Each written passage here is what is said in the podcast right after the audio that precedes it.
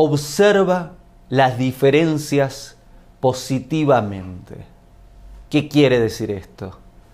Todos tenemos diferencias y el sabio es el que aprende de todos.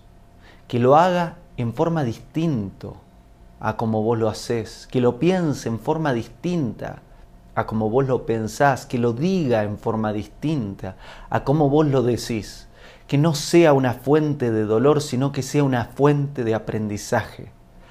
Observa las diferencias desde un aspecto positivo.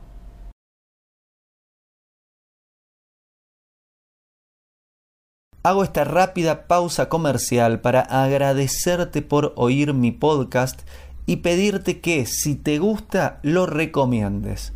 Si te gustaría adquirir alguno de mis libros, podés encontrarlos en su formato físico y digital en Amazon y en su formato audio en Audible. Gracias y que continúes disfrutando del contenido que tengo para vos.